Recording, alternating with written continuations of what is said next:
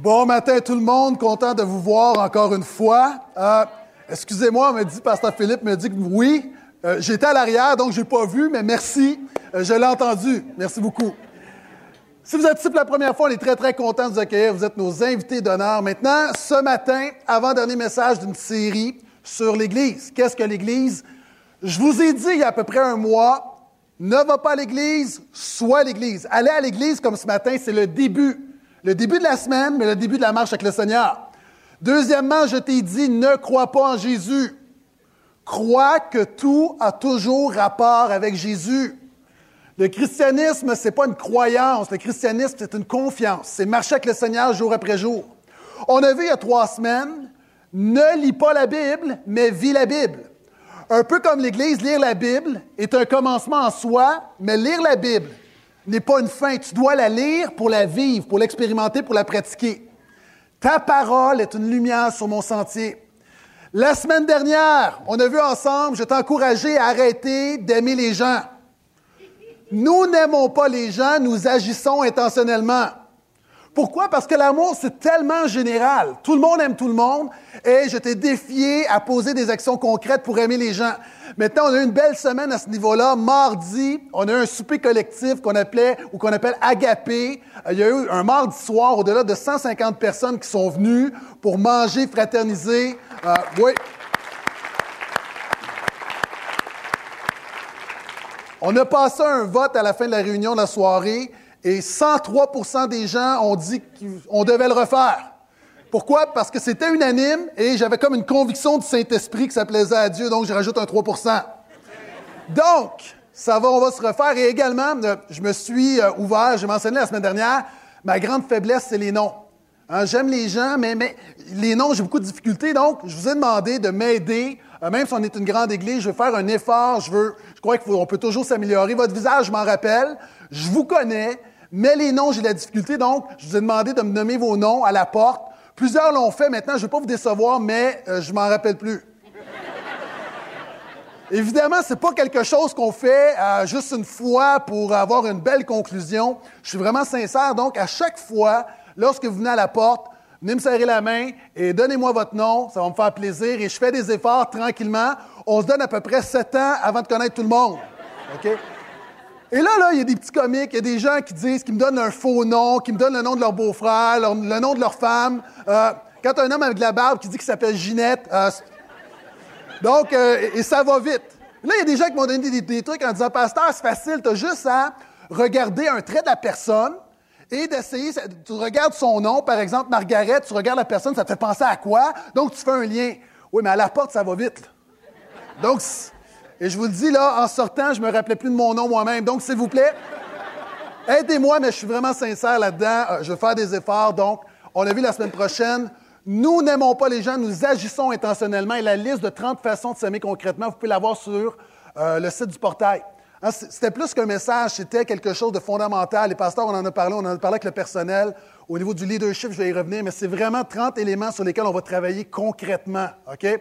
Donc, très important. Maintenant, ce matin, ce matin, avant dernier message, je veux te dire, n'évangélise pas. N'évangélise pas. Le but, ce n'est pas que tu évangélises, c'est que tu énergises. Le but n'est pas du blabla, le but c'est du concret, c'est de communiquer quelque chose. Et nous allons voir ensemble que l'apôtre Paul écrit à l'Église de Corinthe sur ce cinquième principe de communiquer. Et tout d'abord, avant de lire notre texte de base, donc, je t'invite à y aller immédiatement si tu as une Bible, sinon on peut suivre sur les écrans. Ce matin, nous allons être dans 2 Corinthiens chapitre 2. Et pendant que tu tournes, on n'évangélise pas, on énergise. D'ailleurs, même le mot, le Nouveau Testament écrit en grec, il y a un mot qui parle du Saint-Esprit. L'apôtre Paul dit, le Saint-Esprit agit en moi. Et le mot, littéralement, c'est le Saint-Esprit m'énergise. Et ce qu'on veut faire, on veut communiquer, on veut donner concrètement. Je sais que je répète souvent concret, mais c'est extrêmement important. Cette série veut briser la religion et veut emmener la foi dans le domaine du quotidien. Donc, tu dois énergiser au travail, dans ta maison, dans ton environnement, dans ton voisinage, tu dois énergiser. Et lorsqu'on je dis énergiser, ça me fait penser à plusieurs années, en 1930, un homme qui s'appelait Harold Vidian. Cet homme travaillait pour CBS. C'était à l'époque où la radio commençait. Et lors de la diffusion d'un message très, très important du roi d'Angleterre, George V, vous savez, 1930, la Première Guerre mondiale venait de se terminer il n'y a pas si longtemps. La deuxième va arriver très, très bientôt, en 1939. Et c'était quand même une époque d'insécurité. Et le roi Georges, qui était le, on pourrait dire, qui assumait le leadership euh, des Alliés, je vais le dire avec les, les mots d'aujourd'hui, a fait une adresse à la nation qui était diffusée parmi plusieurs, au sein de plusieurs nations. Et CBS devait transmettre le message du roi, mais ce qui est arrivé, il y a un technicien qui s'est, en bon québécois, enfargé dans le fil. Le fil a brisé, et tout juste avant d'arriver en onde, donc cet homme-là qui était le chef technicien, Harold Vidian, ce qu'il a fait, il a pris les deux fils à main nue. Maintenant, il manquait un bout de fil, et ce qu'il a fait pendant que le roi parlait, il tenait les deux fils et le courant passait au travers lui. Maintenant, à cause de son sacrifice, il a communiqué le message du roi. Quels sont ceux qui pensent que je n'ai pas besoin d'expliquer l'application? Par notre vie, par le Saint-Esprit en nous, on communique le message du roi. Et l'apôtre Paul dit, alors que moi je t'encourage à ne pas évangéliser, à aller plus loin que ça, je vais t'expliquer pourquoi dans quelques instants. L'apôtre Paul dit, avant qu'on lise notre texte, il dit, évangéliser n'est pas pour moi un sujet de gloire car la nécessité m'en est imposée, malheur à moi si je n'évangélise. A des gens, vous dites, pasteur, tu te contredis, tu viens de nous dire de ne pas évangéliser, et l'apôtre Paul dit, malheur à moi si je n'évangélise. Il faut comprendre que quand l'apôtre Paul parle d'évangélisation, il n'a pas en tête ce que nous avons en tête lorsque nous parlons d'évangélisation. Aujourd'hui, lorsqu'on parle d'évangélisation, on parle peut-être à un évangéliste sur le câble, et j'ai toujours eu beaucoup de difficultés avec des gens qui s'appellent évangélistes, mais qui sont jamais avec des non-chrétiens, qui sont toujours dans des événements de chrétiens. C'est très honorable, ça peut être de très bons prédicateurs, je ne discrédite pas, c'est sur la terminologie. Dans la Bible, il y a un don, quelqu'un, il y a des gens, vous savez, ils arrivent dans un endroit, ils parlent à tout le monde, ils sont ouverts, ils parlent de Jésus, il y a un don spirituel pour ça. Maintenant, il y a des gens en même temps qui donnent des étiquettes, et souvent de fois, on met l'évangélisation dans un compartiment dans l'Église contemporaine. Pour plusieurs d'entre nous, l'évangélisation, c'est une méthode, c'est une technique. L'évangélisation, c'est aller au parc distribuer des traités à des inconnus. Ça ne fonctionne pas beaucoup au Québec. L'évangélisation, des gens qui pensent que c'est de frapper aux portes, comme certains mouvements sectaires, le samedi matin à 8h30. Fais pas ça, tu ne seras pas contagieux. Encore une fois, il y a un zèle qui peut être honorable là-dedans. Mais j'ai un message pastoral parce que des gens ici, beaucoup d'entre vous, vous n'avez pas nécessairement un don d'évangélisme, un peu comme l'intercession. Il y a des gens qui peuvent passer des heures dans la prière, mais ce n'est pas parce que des gens ont un don particulier que c'est seulement eux qui doivent prier. Tous nous devons prier. De la même manière, ce n'est pas parce que Dieu utilise certaines personnes de manière précise et puissante dans l'évangélisation que nous sommes, que nous pouvons se dégager. L'évangélisation, ça doit, ça s'adresse à tout le monde. Et l'apôtre Paul, veut démontrer que l'évangélisation, ce n'est pas un comportement, ce n'est pas les lois, un, compartiment, ce n'est pas des lois spirituelles. Check, check, check. Tu parles avec quelqu'un puis tu attends juste de pouvoir passer l'évangile. C'est pas ça l'évangélisation. L'apôtre Paul enseigne à l'Église de Corinthe que tu dois être un chrétien contagieux. Tu dois communiquer quelque chose de manière naturelle. Et oui, des portes vont s'ouvrir. Oui, nous avons un message mais ce n'est pas une technique que tu mets à part dans un petit compartiment. Même plus encore, des pasteurs déjà qui m'ont demandé As-tu un bon message d'évangélisation? Non, je n'ai pas de message d'évangélisation parce que l'ensemble de ma prédication est évangélisation. À chaque fois que j'annonce la parole, j'ai toujours en tête qu'il y a des gens qui sont ici pour la première fois, je prêche la croix, et souvent même il y a des gens qui pensent, on prêche la croix des gens qui ne sont pas chrétiens pour les amener à Jésus, et les autres, on va leur prêcher la vie chrétienne. Je m'excuse, je pense que même ça fait 20 ans que tu es chrétien, tu as encore besoin d'apprendre sur la croix de Jésus. Et de la même manière, souvent, des gens qui ne sont pas chrétiens, on leur prêche juste les quatre lois spirituelles du salut, et on ne prêche pas le reste. c'est important que ces gens-là voient comment la vie chrétienne se vit concrètement. Et c'est pourquoi le dimanche, moi, je ne fais pas de compartiment. Je prêche la parole de Dieu, et pour moi, tout est évangélisation. Et c'est ce que l'apôtre Paul veut dire. L'apôtre Paul refuse de laisser l'évangélisation dans un petit comportement, compartiment à certains spécialistes, et c'est ce qu'on va voir ensemble. Vous êtes toujours là? D'ailleurs, quand je disais c'est les relations, euh, un jour des Grecs veulent parler à Jésus, et la Bible nous dit qu'ils vont voir Philippe, Philippe va voir André, André va voir Jésus. La majorité des gens qui sont devant moi ce matin, si vous êtes à Jésus, c'est comment vous êtes venus à Jésus. La majorité d'entre vous, 98% d'entre vous, c'est parce que quelqu'un que vous connaissez vous a parlé de Jésus. relation. Je vais y revenir. Donc, sans enlever le reste, j'essaie juste d'apporter un message concret et efficace pour l'ensemble du peuple de Dieu. Donc, l'apôtre Paul mentionne l'évangélisation, ce n'est pas quelque chose que tu fais, c'est quelque chose que tu es. 2 Corinthiens 2, 14 à 17. Grâce soit rendue à Dieu, qui nous entraîne toujours dans son triomphe dans le Christ, et qui par nous répand en tout lieu l'odeur de sa connaissance. Nous sommes en effet pour Dieu le parfum du Christ parmi ceux qui sont sur la voie du salut, comme parmi ceux qui vont à leur perte. Pour les uns, nous sommes une odeur de mort qui mène à la mort. Pour les autres, nous sommes une odeur de vie qui mène à la vie. Et qui est capable d'une telle mission? C'est que nous ne sommes pas comme tant d'autres qui font de la parole de Dieu leur petit commerce, qui au lieu de servir la parole, se servent de la parole. C'est avec sincérité, c'est la part de Dieu devant Dieu et dans le Christ que nous parlons. Amen. Petit passage qui contient plusieurs principes très importants pour devenir un chrétien contagieux. Premièrement, je suis très heureux de notre texte de ce matin. Notre texte commence d'une bonne manière pour un jour de l'action de grâce. L'apôtre Paul dit Grâce soit rendue à Dieu. L'apôtre Paul dit souvent ça Grâce soit rendue à Dieu. Je rends grâce à Dieu. D'ailleurs, il enseigne à l'Église, il enseigne aux chrétiens Rendez grâce pour votre salut. Je prie ce matin a des gens que tu redécouvres la joie de ton salut ce matin. Il y en a d'autres, l'apôtre Paul va dire, même si vous êtes dans l'épreuve, non seulement rendez grâce pour votre salut, rendez grâce de l'ensemble des circonstances de votre vie. Parce que même si tu es dans le trou, même si tu es dans l'épreuve, ton Dieu est au contrôle de toute situation. C'est pourquoi tu lui rends grâce. Et notre apôtre, mentionne l'importance dans notre passage d'être un chrétien contagieux. Et avant de commencer à, commenter notre texte, petite vidéo qui démontre ce qu'est une personne contagieuse.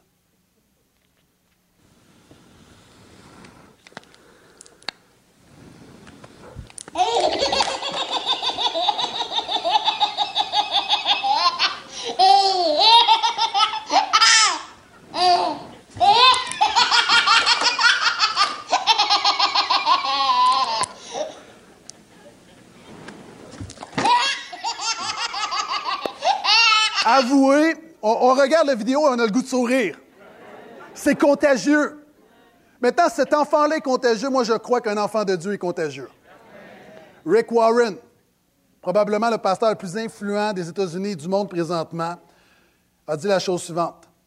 La motivation est contagieuse. Je n'essaie jamais de motiver les autres. Je focus plutôt à me motiver moi-même. Quand je suis motivé, je sais que les autres attraperont mon enthousiasme. Et ça, pour moi, c'est une belle philosophie. Vous savez, ceux qui sont dans le ministère, les pasteurs, on a tous vécu des moments où il faut craquer les gens, craquer les gens, craquer les gens. Et à un moment donné, j'ai compris que je ne contrôle pas les gens. Le plus grande influence que j'ai, c'est sur ma propre vie. Si moi, je suis convaincu, je serai convaincant. Si moi, je vis quelque chose d'authentique, je serai authentique. Si moi, je vis, je reçois une parole de Dieu, je donnerai une parole de Dieu. Et c'est un peu la même chose pour l'évangélisation. Tu dois être quelqu'un si tu vis vraiment le salut en Jésus, tu vas communiquer le salut en Jésus. Je l'ai déjà mentionné, tout le monde, les gens sentent si ce n'est pas authentique. Sentent si c'est les fameuses lois que tu donnes. Et les lois sont bonnes, les, les quatre lois spirituelles, c'est une bonne manière de, de, comprendre le salut. Mais les gens voient si dans ta tête tu parles de Jésus puis tu fais check. Un. Deuxième loi, check. Troisième loi, check. Les gens le sentent rapidement et c'est pourquoi l'apôtre Paul mentionne l'importance d'être naturel. Maintenant, Cinq petites règles, cinq petits principes, vérité pour être un chrétien contagieux. Premièrement, un chrétien contagieux est quelqu'un qui s'engage. Deuxièmement, c'est un chrétien qui dégage. Troisièmement, un chrétien qui encourage ou enrage. Quatrièmement, un chrétien qui propage. Et finalement, un chrétien qui a un message. La structure est bonne, on va voir si le contenu suit. L'apôtre Paul mentionne Grâce soit rendue à Dieu qui nous entraîne toujours dans son triomphe dans le Christ. J'ai mentionné à plusieurs, reprises ici l'importance du triomphe. Dans la Bible, le mot triomphe, et même aujourd'hui, ça vient de quelque part. Lorsqu'on parle, le Canadien de Montréal triomphe, ça fait longtemps que ce n'est pas arrivé, mais le mot triomphe renvoie à une cérémonie romaine bien précise. Lorsqu'un général romain avait remporté une grande bataille, il pouvait avoir son triomphe. C'était le plus grand honneur qu'on pouvait accorder à un général romain. Le général romain pouvait une fois dans sa vie le recevoir seulement. La manière ça fonctionnait, c'était un grand cortège qui allait des portes de Rome jusqu'au Capitole, qui était le centre politique et religieux. Et il y avait des gens qui chantaient, il y avait de la, de la musique, il y avait des danses. Et c'était vraiment quelque chose de grandiose. Et l'apôtre Paul mentionne, en faisant une allusion, un parallèle, une illustration avec les, les triomphes romains, mentionne que Christ est celui qui a véritablement triomphé. Amen. Maintenant, une image vaut mille mots. Regardons un court vidéo sur un triomphe romain pour illustrer le passage biblique de ce matin.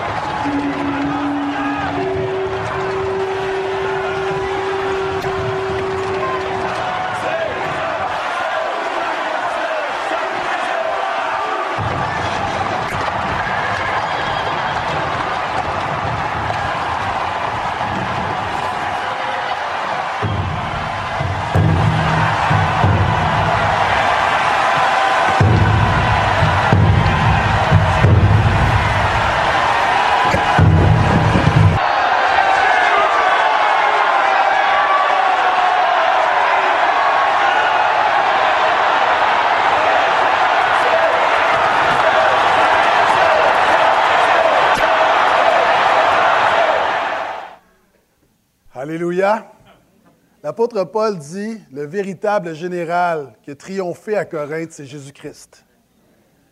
Et le général romain, c'est intéressant, petite parenthèse, vous voyez, il y avait un esclave à côté de lui qui tenait sa, sa couronne de laurier. C'est que dans un triomphe, à côté du général, on mettait un esclave pour lui rappeler sa condition de mortel. Donc, ici, il y avait deux choses, deux éléments, deux groupes de personnes que le général triomphant entraînait avec lui dans la parade. Premièrement, ce qui suivait le général, c'était les prisonniers. C'était le butin. D'ailleurs, c'est intéressant parce que l'apôtre Paul utilise dans ses épîtres le mot triomphe deux fois seulement dans le texte qu'on a vu ce matin. Et il l'utilise une deuxième fois dans un autre épître, épître aux Colossiens. Et regardez ce qu'il dit. Il dit Jésus a dépouillé les principautés, les autorités démoniaques. Il les a publiquement livrées en spectacle en les entraînant dans son triomphe. Trop de gens qui pensent souvent que le, combat spirituel, c'est un peu comme le yin et le yang. Hein, le yin et le yang dans le taoïsme, c'est égal. Lorsque le bien gagne, le mal revient et c'est égal. Maintenant, la Bible nous dit que Satan a été dépouillé. Les liens ancestraux ont été dépouillés. Le voodoo a été dépouillé. Les démons ont été dépouillés. Et non seulement le diable a été dépouillé, il a été livré en spectacle. Alors que le diable croyait avoir gagné sur Jésus en le mettant à la croix, la mort n'a pu le garder, il a ressuscité, le diable a été vaincu. Et ça s'est retourné contre lui. Et alors que la croix est un sujet de réjouissance pour le diable, par la résurrection de Christ, maintenant la croix est une déclaration de sa défaite, il a été livré en spectacle. Et comme le général livrant en spectacle ses ennemis, je veux te réconforter ce matin, alors que le diable peut t'accuser, alors que le diable peut te condamner, alors que le diable te rappelle ton passé. Relève la tête parce que le diable a été dépouillé, il a été livré en spectacle. La deuxième chose que le général entraînait dans son triomphe, c'était l'armée victorieuse qui venait avec lui, l'armée qui fermait la marche. Et c'est pourquoi, premier élément ce matin, si tu es un chrétien contagieux, c'est un homme et une femme qui s'engagent avec Dieu. Première chose, avant de vouloir amener des gens à Jésus, avant de vouloir manifester la gloire de Dieu, tu as besoin d'être quelqu'un qui vit quelque chose avec Dieu. D'ailleurs, l'apôtre Pierre parle de ceux qui promettent la liberté, mais qui sont eux-mêmes esclaves. À trop de fois, on peut annoncer un évangile qu'on ne vit pas. Et la première étape, encore une fois, tu focuses sur toi. Est-ce que tu vis quelque chose de vrai, d'authentique et de puissant avec Dieu? C'est intéressant parce que Jésus a dit, moi, j'ai vaincu le monde comme ce général, j'ai vaincu le monde. Et il dit la chose suivante. Maintenant, si tu veux marcher dans ma victoire, qu'est-ce que tu dois faire? Deux choses. Viens et suis-moi. La même manière que l'armée marchait dans le triomphe du général vainqueur, je t'appelle à marcher dans la victoire que Jésus-Christ a pour toi. Jésus n'a pas une vie de défaite pour toi. Ce soit quand je parle des quand je parle victoire, je prie que le Saint-Esprit révèle des choses, peut-être des péchés, peut-être des situations familiales, c'est peut-être des luttes, des angoisses, des choses que tu vis, mais tu dois comprendre. Romains 8 dit qu'en Jésus-Christ, tu es plus que vainqueur.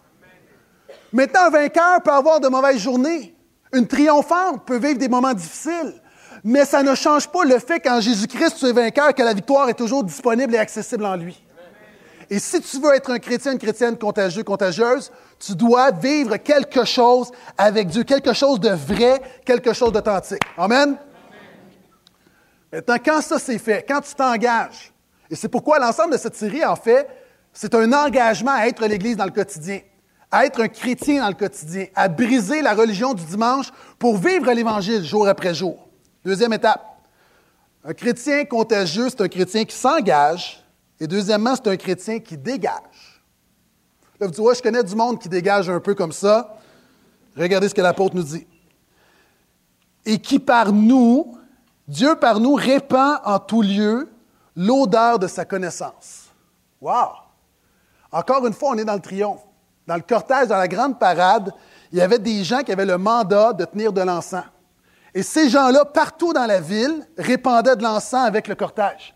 Maintenant, l'apôtre Paul dit la même chose. Si vraiment Jésus est ton maître, si vraiment tu es un chrétien, si vraiment tu as reçu la victoire de Jésus, dans ta vie, tu devrais répandre l'odeur de Dieu. Tu devrais répandre l'odeur de Jésus. Maintenant, c'est quoi répandre l'odeur? C'est-à-dire, il y a des gens, par exemple, tu mets du parfum et quand tu quittes l'endroit, on sait que tu es passé à cet endroit-là. L'odeur demeure. De la même manière, le parfum d'un chrétien, c'est l'odeur qui reste de tes paroles, de tes actions quand tu quittes. Quand tu quittes un endroit, qu'est-ce qui reste de ton impact, de ton œuvre? Quand tu quittes le travail, qu'est-ce qui reste de toi? Quand tu quittes la maison, quelle odeur tu laisses derrière toi? Quand tu marches quotidiennement, quelle est l'odeur? Est-ce que tu répands l'odeur de Dieu? Vous savez, il est possible de répandre l'odeur de Jésus, l'odeur de gloire, l'odeur de spiritualité, mais quelquefois, malheureusement, on sent la chair, le péché. Ma grand-mère dirait, on sent le diable. Vous comprenez ce que je veux dire? La Bible nous dit que tes paroles, que tes actions, que tes décisions ont une odeur. C'est pourquoi, encore une fois, la Bible nous dit que notre vie soit une odeur agréable devant Dieu. Maintenant, c'est vrai devant Dieu, c'est vrai devant les autres. Et c'est pourquoi l'apôtre Paul va aller plus loin en disant, nous sommes le parfum de Christ. Est-ce que tu sens Jésus? Est-ce que tu sens Jésus? Quand tu vas, tu marches quotidiennement, est-ce que ça sent Jésus? Vous savez, moi, ma femme me demande de bien me nourrir, puis souvent avec l'orage, puis là, j'essaie de me justifier, vous avez compris, là. J'arrête dans un endroit, je nommerai pas, mais ça commence par la belle, puis ça finit par province. Mais avez-vous remarqué, souvent, je suis trahi par la belle province, parce que quand je sors la belle province, je sens la grosse patate. Et les gens savent d'où je viens par mon odeur. Maintenant, les gens vont savoir si tu viens de la présence de Dieu par ton odeur. Il y a une odeur spirituelle. Quand tu vas dans la présence de Dieu, quand tu es dans la maison de Dieu, moi je crois qu'on est là le dimanche, puis c'est pas une odeur de friture, je prie que ce soit une odeur de gloire et que du lundi au samedi prochain, on répand l'odeur de gloire. Et on revient pourquoi? Pas parce qu'on est obligé, parce que l'odeur s'est dissipée et on a besoin de reconnecter avec Dieu tous ensemble. Et même ça, c'est pas suffisant. Matin après matin, tu dois aller dans la présence de Dieu. C'est pourquoi le psalmiste, le psaume 84, dit Un jour dans tes parvis vaut mieux que mille ailleurs. Ça, ça fait la différence. Deuxième, premier élément, vis quelque chose avec Dieu, mais tu as besoin de connecter avec Dieu, de recevoir, d'être impacté par le parfum de Christ pour avoir un impact dans le quotidien. Ça n'arrive pas comme ça. Tu as besoin de passer du temps. Comment est-ce qu'on sait, comment, c'est quoi la meilleure manière de diffuser une odeur? Nous, depuis une semaine, là, on est très content d'avoir la cuisine Option Rive-Nord. C'est un combat spirituel pour nous. Les pasteurs, le mardi, sont en train de prier et ça sent le, ragoût, le je sais pas quoi, mais ça sent bon. Maintenant, comment est-ce que ça sent? C'est la chaleur. Et l'odeur que tu communiques est déterminée par la chaleur dans la présence de Dieu que tu vas aller chercher. Hier, on a voulu faire un petit spécial. On a acheté bavette de veau. Une bavette de veau, tu ne mets pas ça dans le four micro-ondes. Même le boucher me dit Ah, barbecue, je dis non, c'est trop, trop une belle pièce de viande, je vais la faire, je vais la faire mijoter, je vais la faire tranquillement au four. parce que plus que tu prends le temps, plus que de la saveur, plus que tu. De la même manière, plus que tu prends du temps avec Dieu, plus que tu prends du temps dans la parole, plus que tu connectes avec Dieu, plus que tu loues Dieu, il y a comme tranquillement une chaleur, une odeur spirituelle qui se dégage. Et c'est comme ça qu'on a un impact dans notre monde. Je l'ai déjà dit plein de fois. Sois avec Dieu dans le privé, Dieu sera avec toi dans le public. L'odeur de Christ. Un chrétien contagieux, c'est quelqu'un qui dégage. C'est intéressant parce que dans le passage, on est au chapitre 4, chapitre 2, excusez-moi, mais pas longtemps après, l'apôtre Paul mentionne l'histoire de Moïse. Vous savez, Moïse, dans l'Ancien Testament, il allait dans la présence de Dieu et lorsqu'il sortait, il reflétait la gloire de Dieu. D'ailleurs, je vais vous le lire. Il sortait, il reflétait vraiment la gloire de Dieu et c'est intéressant parce qu'il fait un parallèle avec nous. Si vous avez votre Bible, allez avec moi rapidement, 2 Corinthiens 5, 13. Excusez-moi, 3, 13.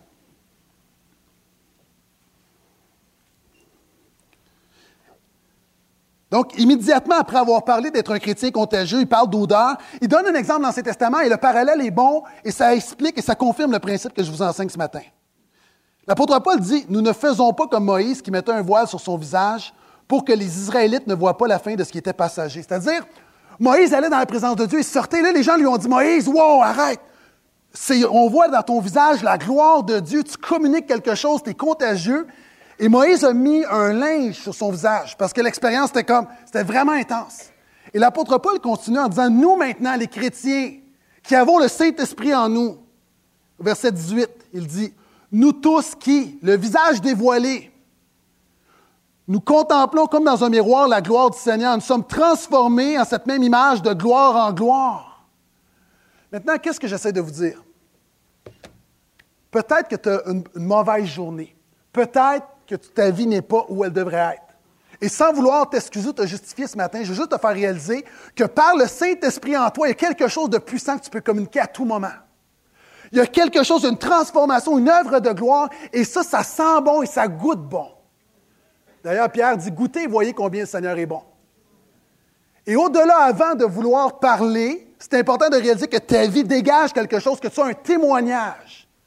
Et le témoignage vient avant le message. Si tu veux donner le message, il faut que ton témoignage te donne le droit de donner le message. Il y a trop de gens qui donnent le message, mais qui n'ont pas le témoignage pour, pour backer le message. Est-ce que vous êtes encore là? Témoignage, message, ça va? Oui? OK. Un chrétien qui, qui s'engage, un chrétien qui dégage. Troisième élément. Un chrétien contagieux, c'est un chrétien qui encourage ou enrage. Là, vous dites, wow, wow, wow, wow, wow. Pasteur Gaétan, tu nous parles, tu as parlé de culture, tu as parlé d'être pertinent, et là, tu nous appelles à enrager le monde. C'est pas ça que je dis. L'apôtre Paul mentionne que notre témoignage suscite deux réactions diamétralement opposées. Regardez ce que l'apôtre Paul écrit. Parmi ceux qui sont sur la voie du salut, comme parmi ceux qui vont à leur perte. Pour les uns, nous sommes une odeur de mort qui mène à la mort. Pour les autres, une odeur de vie qui mène à la vie. Encore une fois, l'apôtre Paul est toujours dans l'illustration du triomphe. Dans le triomphe, alors que ça sentait, il y avait de l'encens, ça sentait, il y avait une odeur particulière. Pour les prisonniers qui allaient être mis à mort, c'était une odeur de mort. Pour les gens qui étaient victorieux, ah, ça sent bon.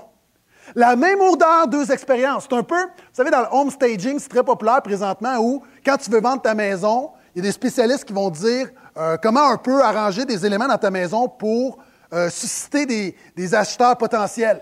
Et une des choses qu'on va dire, quand quelqu'un vient visiter ta maison, mets une bonne tarte aux pommes au fourneau. Pourquoi? Ça sent bon une tarte aux pommes, c'est réconfortant, puis ça te donne le goût de dépenser 300 000 Mais si, mais si tu achètes ta maison, si la personne qui vend sa maison, elle la vend parce qu'elle est en instance de divorce, même odeur, mais pas la même expérience. Et l'apôtre Paul dit, un même témoignage, un même chrétien peut susciter deux réactions opposées. Je vais te le dire, là, si tu veux être un chrétien contagieux, ne t'attends pas à gagner un concours de popularité. Pourquoi? Parce que Jésus n'a pas gagné un concours de popularité. Il y a des gens qui aimaient Jésus, mais il y a des gens qui l'ont mis à la croix aussi. Et regardez Jésus, comment sa prédication a été reçue dans sa propre ville, dans son propre village, à Nazareth. En entendant ces paroles, donc les paroles de Jésus, tous ceux qui étaient dans la synagogue se mirent en colère. Ils se levèrent, entraînèrent Jésus hors de la ville jusqu'au sommet de la montagne sur laquelle elle était bâtie, afin de le précipiter dans le vide. Oh! Super réaction. C'est comme si un matin, je prêche, puis tout le monde veut me prendre pour me lancer en bas de quelque part. Ça, ça ne s'appelle pas un bon matin dans le Seigneur. Mais en même temps, l'Évangile suscite des réactions opposées. Vous savez, c'est quoi le message de l'Évangile? Quand tu dis à quelqu'un, toi là, tu es pécheur, tu es perdu sans Dieu, tu passes l'éternité en enfer, puis ton seul salut, le seul moyen d'être sauvé, c'est Jésus-Christ parce qu'il a le chemin, la vérité et la vie. Ça ne laisse pas beaucoup de place à la négociation. Les chrétiens, le christianisme une grande ouverture, mais en même temps, le message est très, très, très pointu. Et c'est pourquoi des gens qui le reçoivent mal. Des gens qui le reçoivent mal. L'apôtre Paul dit, pour certains, c'est une odeur de mort. Et oui, quelquefois, peut-être que ça enrage. m'est arrivé, quelquefois, de parler de Jésus. Et alors que la majorité peut être bénie, il y a des gens qui, qui ont été fâchés. Pourquoi? Ben pour qui ils se prennent à me dire que je suis pécheur, à me dire que j'ai besoin de Dieu, puis que si je n'ai pas Jésus, je suis perdu pour l'éternité? Pour qui il se prend? Maintenant, l'apôtre Paul dit par contre que pour d'autres, c'est une odeur de vie qui amène à la vie. Moi, lorsqu'on me parlait de Jésus, ça sentait bon. Quand on me parlait de Jésus, que mes péchés étaient pardonnés, le pardon de mes péchés, ça sentait bon. La délivrance de mes liens, ça sentait bon. Que j'avais une nouvelle vie en Christ, ça sentait bon. Que mon nom était écrit dans le livre de vie pour l'éternité, ça sentait bon. Pour moi, c'est une odeur de vie. Et encore une fois, aujourd'hui, il y a des gens au travail ton témoignage est une odeur de vie, une odeur de mort. Il y a des gens, tu retournes à la maison, dans ta maison, c'est une odeur de mort, une odeur de vie. Et l'apôtre Paul dit, vous devez reconnaître que quelquefois ça encourage, quelquefois ça enrage, mais c'est ça le christianisme. Le christianisme, ce n'est pas un concours de popularité, c'est voici par grâce et vérité ce que Jésus a accompli pour nous. Tu l'acceptes comme un cadeau, tu le rejettes, mais la décision est entre tes mains. Est-ce que vous êtes toujours là? Maintenant, un chrétien contagieux, c'est un homme, une femme qui s'engage, quelqu'un qui dégage, qui communique quelque chose, quelqu'un qui encourage ou enrage, et c'est quelqu'un aussi qui propage. L'apôtre Paul dit Et qui est capable d'une telle mission Wow Moi, je suis toujours ébloui. Moi, j'ai un grand sentiment d'humilité par rapport à la mission que Dieu nous a confiée. Quand je viens annoncer la parole, j'ai toujours une grande nervosité. Je me sens vraiment incompétent pour la tâche. Pourquoi? L'apôtre Paul dit qui est capable d'une telle mission? De prendre quelqu'un qui est mort spirituellement, qui est coupé de Dieu, et de le ramener à la vie, de le connecter, de le réconcilier avec Dieu, de changer sa nature, de lui donner un avenir fait d'espérance et de l'amener avec Dieu pour l'éternité. Qui peut faire ça? Personne. C'est pourquoi on a besoin du Saint-Esprit, parce que c'est le Saint-Esprit qui convainc de péché, de justice et de jugement. C'est la même chose. Tu dois propager. Et ta responsabilité, ce n'est pas de convertir des gens. Notre responsabilité n'est pas de convertir des gens. Notre responsabilité est simplement de vivre l'Évangile, de communiquer, de témoigner de l'Évangile. D'ailleurs, on le voit dans les actes des apôtres. La parole de Dieu se propageait de plus en plus, le nombre des disciples augmentait. Charles Finney, un grand homme de réveil, a dit la chose suivante. Tu ne contrôles pas la pluie. Vous savez, notre croissance à l'Église, on ne la contrôle pas. La réalité, c'est qu'on s'aime et c'est Dieu qui envoie la pluie qui fait grandir. Des gens qui viennent à Jésus, on ne le contrôle pas. C'est qu'on sème la parole dans, la terre, elle tombe dans la terre et Dieu, par son Saint-Esprit, amène la pluie et ça fait grandir. Maintenant, on doit réaliser que notre responsabilité, c'est simplement de propager, d'annoncer. Et dans ton milieu, encore une fois, la pression n'est pas sur tes épaules. Il y a des gens qui disent Moi, je veux emmener quelqu'un à Jésus, puis j'ai emmené. La pression n'est pas sur ton dos. Sois simplement fidèle dans les petites choses, de manière naturelle. Quand Dieu t'ouvre une porte, sois toi-même, communique l'Évangile et Dieu s'occupe du reste. Et quelqu'un qui est contagieux, c'est quelqu'un qui propage, quelqu'un qui, qui va aller. Maintenant, c'est intéressant parce que l'apôtre Paul reconnaît qui est capable d'une telle mission. Et présentement, je suis très, très excité. Quand je vous disais, je me sens incapable par rapport à la tâche, mais en même temps, on a besoin d'apprendre. Je suis très, très, très excité euh, parce que dans quelques heures, je quitte pour la Californie pour une, grande conférence pastorale. Vous savez, il y a des gens, leur rêve, c'est d'aller voir Céline Dion à Las Vegas. Moi, mon rêve, c'était d'aller dans cette conférence, je crois qu'on a une image, d'aller dans cette conférence de pasteurs pour aller entendre les meilleurs pasteurs du monde, pour apprendre d'eux. Et c'est intéressant parce que c'est un peu, je disais, je, je me retiens un petit peu, là, je ne peux pas cacher ma joie parce que euh, pour moi, là, même, là, c'est en Californie, mais même si c'était au pôle Nord, j'aurais voulu y aller. Même si c'était au pôle Nord, j'aurais voulu y aller. Puis là, j'ai promis au pasteur de ne pas faire la blague. Ah, en Californie, c'est plate, le ministère, hein, le sacrifice. Ah, souvent, vous avez remarqué, les gens qui vont faire du ministère dans des belles places, toujours comme c'est pas facile le ministère. Je suis béni. Maintenant, voici qui je vais aller entendre. Je vais aller entendre le pasteur Rick Warren. Rick Warren est pasteur d'une église de 20 000 personnes. Et euh, Rick Warren est probablement le pasteur le plus influent des États-Unis, même du monde. Euh, il, est passé euh, dans la, revue Times, a fait deux reportages sur lui. Il a enregistré avec Oprah. lorsque les présidents des États-Unis sont en campagne électorale, comme c'est le cas présentement, ils vont dans son église. Leur église est apolitique comme la nôtre, mais ils ont tellement un poids, ce pasteur est tellement influent que les, candidats viennent pour débattre de domaines bibliques, de domaines de la foi chrétienne, quelles sont leurs positions par rapport à certains enjeux chrétiens? Et c'est vraiment quelqu'un qui, a quelque chose à apporter, donc je suis très content de l'entendre live. Je vais également, je ne les ferai pas tous, mais le dernier, je ne sais pas si en haut à droite vous le voyez, euh, Nick Vujicic, c'est un homme qui n'a pas de bras ni de jambes. Probablement vous l'avez déjà vu. Euh, il, va parler. Il va parler comme nous sommes forts en Jésus. J'ai très hâte de l'entendre. Euh, en bas, le troisième en bas, Craig Groeschel. Si vous avez l'application YouVersion sur votre téléphone intelligent, c'est son église qui ont mis ça en place. Le pasteur Groeschel est pasteur de la plus grande église des États-Unis, 45 000 personnes. Donc, et il va parler justement comment innover pour Jésus. Et c'est quelqu'un aussi que j'ai très, très hâte d'entendre. Et un, le dernier, il y en a, il y a eux vont tous être là, mais celui que j'ai vraiment, vraiment hâte d'entendre, c'est ma plus grande inspiration, Mark Driscoll de Seattle. Ce pasteur-là, son église est l'église qui grandit le plus rapidement présentement. Euh, leur église est un peu comme la nôtre il n'y a pas si longtemps. Et maintenant, l'église a explosé et ils se réunissent dans 13 sites différents parce que ça explose trop. Et j'ai très, très hâte de l'écouter. Ce qui est intéressant, c'est qu'il y a une journée supplémentaire qui n'est pas rattachée à la conférence, qui est à part, justement, le pasteur Driscoll et Marcel, qui est, pour moi, c'est dans les dernières années, c'est ma plus grande inspiration. Et eux, on dit, nous, ce qu'on veut faire, on veut prendre tous nos, pasteurs, puis on veut connecter avec des pasteurs, des cœurs à cœur, formation pratique, mais on veut vraiment se trier sur le volet, donc vous devez soumettre votre candidature. J'ai eu l'idée de soumettre notre candidature. Donc, c'est après la conférence, j'ai envoyé, parce qu'ils ne prennent pas tout le monde, il fallait t'expliquer un peu ton église, la vision, comment tu te situais. J'ai envoyé ça. Finalement, on était acceptés, donc j'ai passé une journée avec eux autres. Donc, toute une journée, très, très content.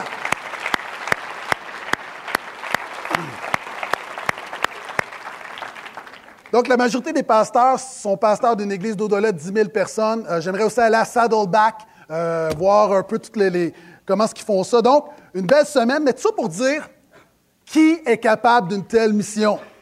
Et je fais une parenthèse, si tu veux être contagieux, tiens-toi avec du monde contagieux. Arrête de te tenir avec du monde qui t'éteint. Tiens-toi avec du monde contagieux. Tu as besoin d'apprendre de ceux qui sont en avance sur toi. C'est un beau principe également. Et finalement, c'est un chrétien. Un chrétien contagieux, c'est quelqu'un qui s'engage, quelqu'un qui dégage, quelqu'un qui encourage, quelqu'un qui propage et quelqu'un qui a un message. L'apôtre Paul termine en disant, il y a des gens qui, qui se servent de l'Évangile, qui se servent du christianisme mais nous, nous parlons. Et il vient un moment donné, si tu veux être contagieux, tu dois parler. À un moment donné, tu dois ouvrir la bouche. Mais avant d'ouvrir la bouche, et je l'ai mentionné en introduction, le témoignage vient toujours avant le message. Et Dieu, et je fais un lien avec la semaine dernière, Dieu m'a appris et, m'a rappelé du moins cette vérité dernièrement, où j'ai des gens autour de moi et j'ai pu parler de Jésus simplement en connectant avec ces gens-là. Vous savez, souvent de fois, on essaie d'apporter l'Évangile, puis c'est pas naturel, puis il faut que ça vienne naturellement. Je donne un exemple. J'ai passé du temps avec mes voisins cet été. Et à la fin d'une journée de travail, mes voisins disaient euh, Est-ce qu'on se retrouve, les gars? On va prendre un petit quelque chose, puis on jase. Puis... Et j'avais pas eu l'occasion de parler. Et après une heure, on parlait de tout et de rien. On a commencé à, ils ont commencé à me poser des questions. Et finalement, une porte s'est ouverte. Et là, quasiment pendant une heure, j'ai pu parler de Jésus, de ce que Jésus a fait dans ma vie. Quand ma femme est arrivée, parce que ça faisait longtemps que je ne revenais pas, j'étais en train de presque de faire un appel. OK? C'était. Mais tout ça pour dire d'une manière naturelle. Dernièrement, je vais chez le concessionnaire et je laisse ma voiture au garage. On me demande est-ce que vous voulez une navette? J'ai quelqu'un qui m'amène, donc du garage jusqu'à l'église. Je sais que c'est une église, je sais qu'il va voir l'église, donc je n'ai pas besoin de dire que c'est une église. On a parlé de politique tout le long. C'était juste, tout juste avant les élections. Et ça a vraiment connecté avec le monsieur, puis on jasait, puis vraiment quelqu'un de sympathique. Ça reste comme ça. Je retourne il y a une semaine. Encore la navette, finalement, c'est le même monsieur, puis il dit Je suis content de te revoir, j'avais vraiment aimé la première fois, puis on avait juste parlé de politique. Ça, c'est vraiment Dieu, là. Tu parles de politique, puis ça connecte. Et là, il me dit Hey, en passant, là, il dit C'est une église où j'ai été te reconduire. Non, non, non, c'est pas vrai.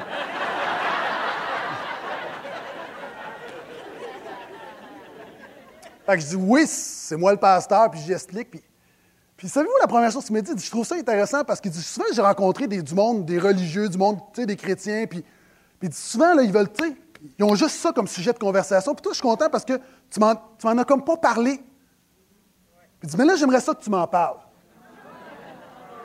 Vous savez, dans la vie, puis encore, il faut être authentique, on n'est pas des vendeurs. Tu sais, tu arrives, tu veux juste passer ton message. C'est un message de vie et de mort, c'est prioritaire. Mais il faut que les gens, il faut que ça soit authentique, il faut que ça vienne naturellement. Finalement, on a jasé, puis le monsieur, encore une fois, une super conversation. Quand je retourne chercher ma voiture, les gens qui sont, qui sont au comptoir me disent Hey, on a entendu parler de vous, il paraît que vous avez des bons sujets de conversation. Puis... Et là, ce qui est drôle pour la petite histoire, c'était la journée comme chrétien qui clignote, OK? Je me tourne, et là, j'entends très fort, et la sœur va se reconnaître Oh, mon pasteur! Vous savez, une sœur haïtienne qui est euh, tellement contente de te voir. Tu sais, une sœur haïtienne qui a juste le volume 10. Elle se reconnaît présentement. Oh, je suis contente de te voir! Là, elle était là. là. En tout cas, c'est ça. Mais, tu sais, Dieu ouvre des portes. Là, c'était clair que je ne peux plus me cacher. OK. Ce que j'essaie de dire, la relation vient et le message vient après. Et je termine. Donnez-moi 3-4 minutes. L'apôtre Paul explique maintenant. C'est bien là, on s'engage, on dégage, mais à un moment donné, c'est le temps du message. Maintenant, quelques versets plus loin, l'apôtre Paul explique c'est quoi notre, notre message. 2 Corinthiens, toujours, chapitre 5, verset 14.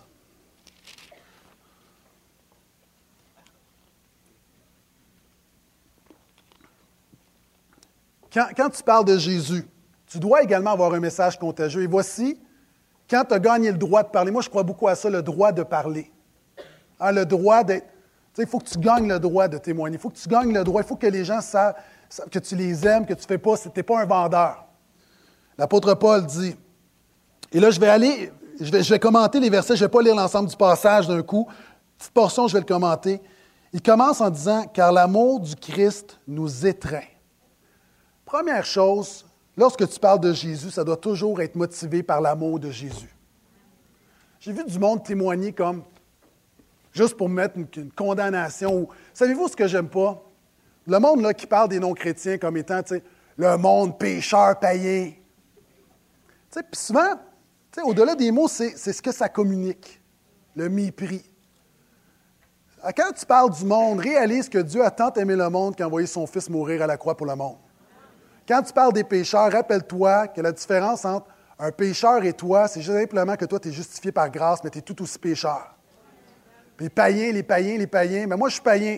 Sans Christ, il n'y a pas rien que je peux faire. On dirait que c'est le même créole que la sœur tout à l'heure. Deuxième chose, l'amour de Jésus. L'apôtre Paul dit on déborde d'amour. C'est par amour qu'on le fait. Deuxièmement, nous tous qui avons discerné ceci, un seul est mort pour tous, donc tous sont morts. Il est mort pour tous afin que les vivants ne vivent plus pour eux-mêmes, mais pour celui qui est mort et ressuscité. Quand tu parles de Jésus, perds-toi pas dans les doctrines, dans toutes sortes de choses.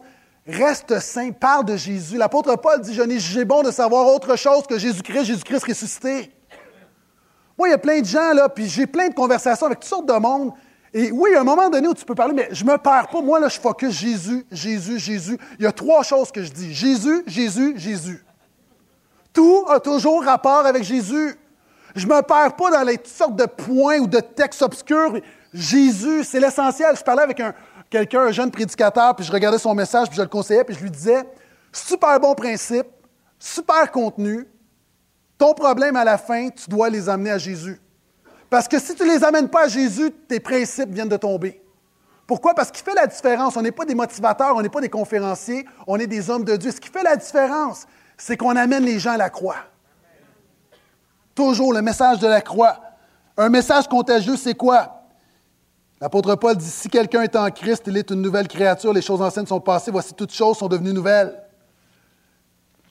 Ce qui est contagieux, ce n'est pas de dire, viens à Jésus, tu vas avoir des nouvelles valeurs.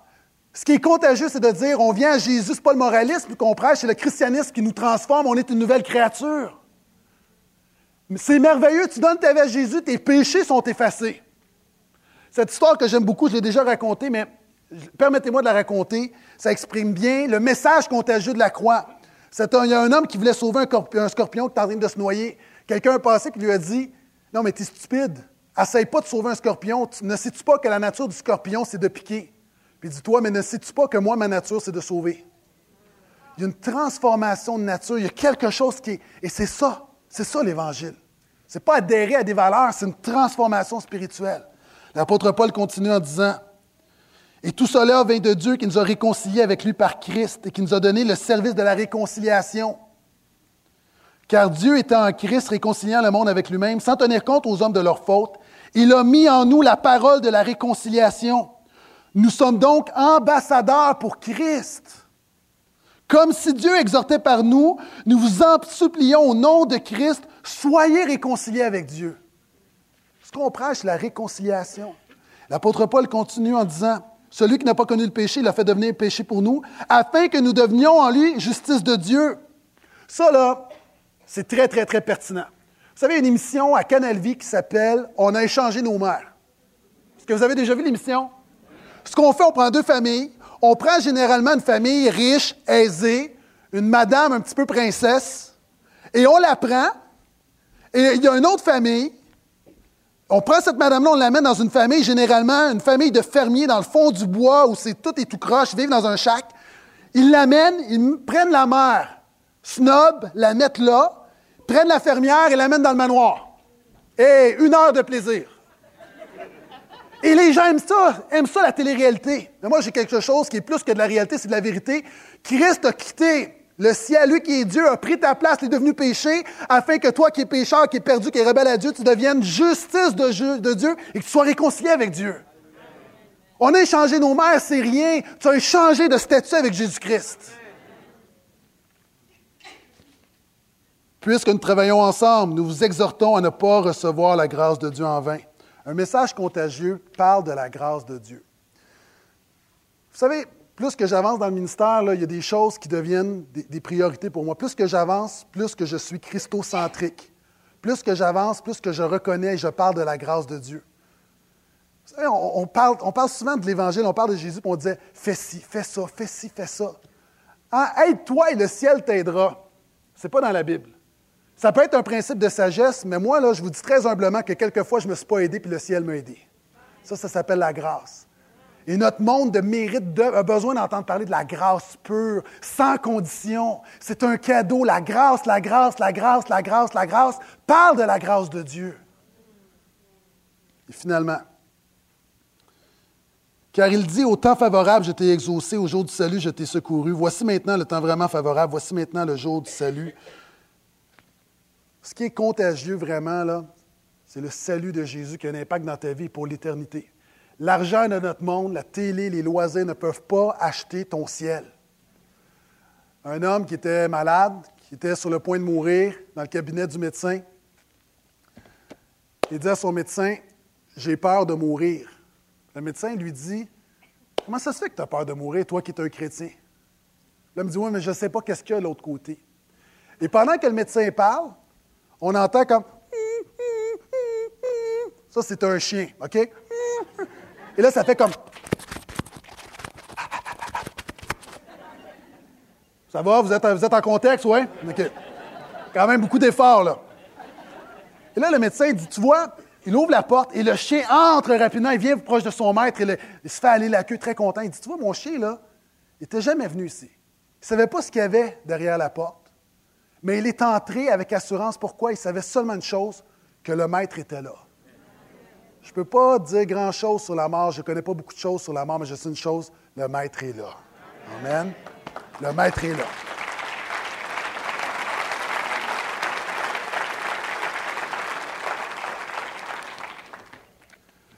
Permettez-moi de terminer avec ceci. Tout à l'heure, j'ai dit n'évangélise pas. Et pendant que les musiciens viennent me rejoindre, je vais te raconter une dernière histoire. Une histoire qui explique l'importance d'être un témoin, d'être contagieux. Il y a plusieurs années, j'ai entendu ce témoignage de Rick Comfort, qui est un, évangéliste, mais un vrai.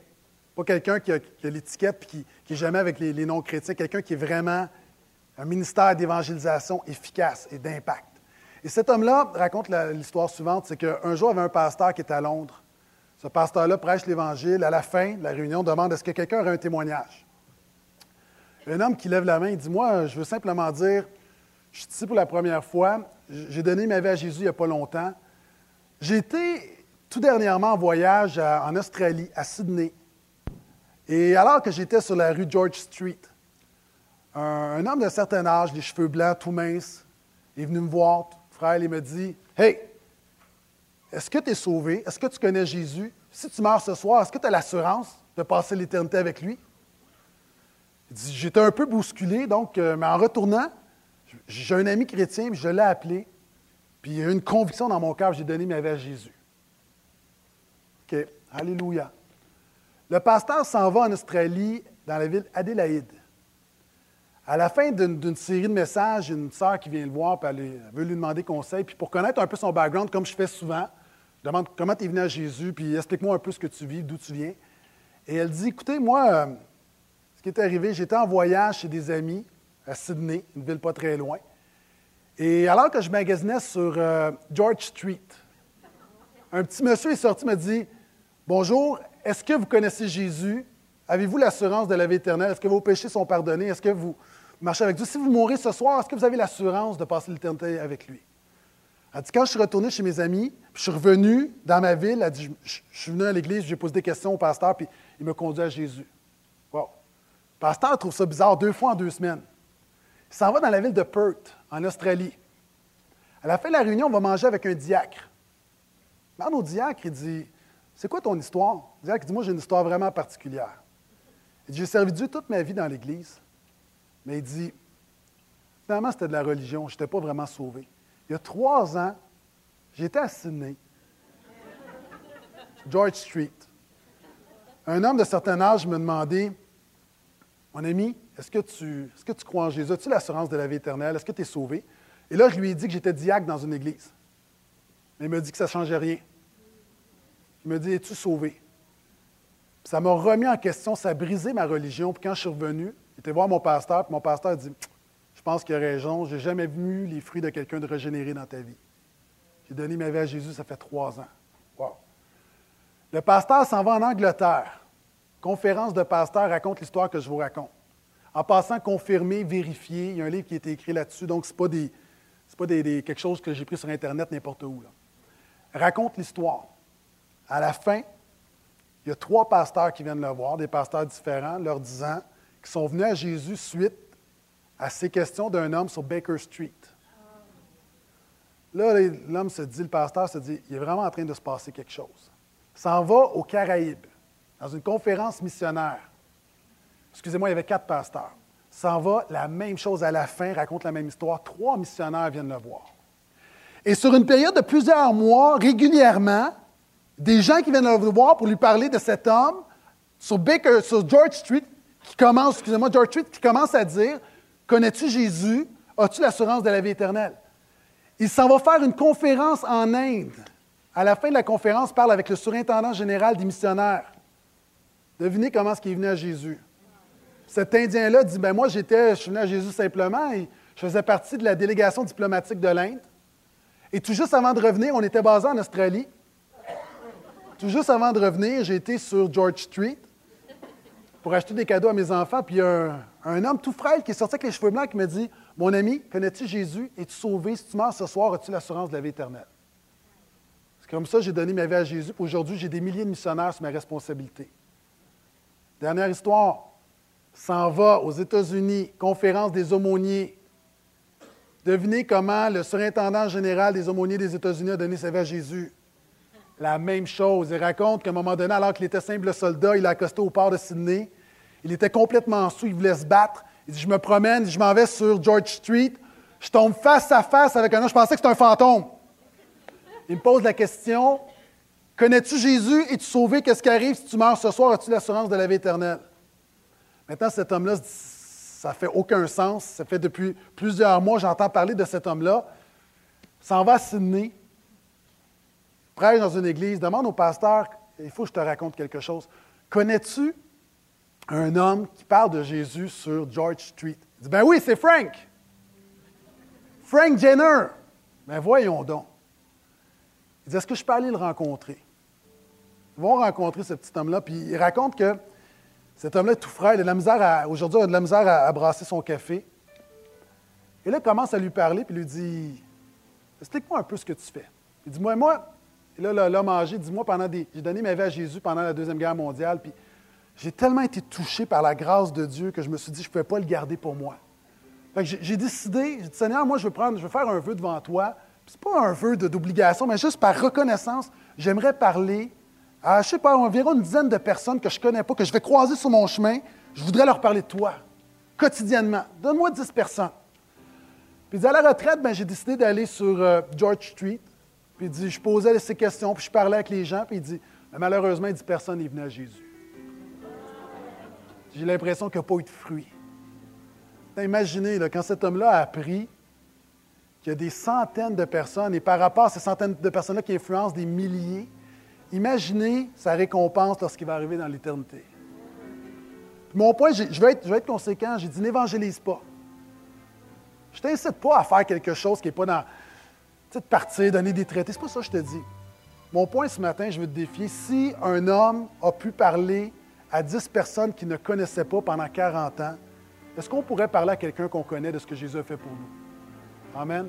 Est-ce qu'on pourrait être un chrétien contagieux? Êtes-vous d'accord avec ça? Amen.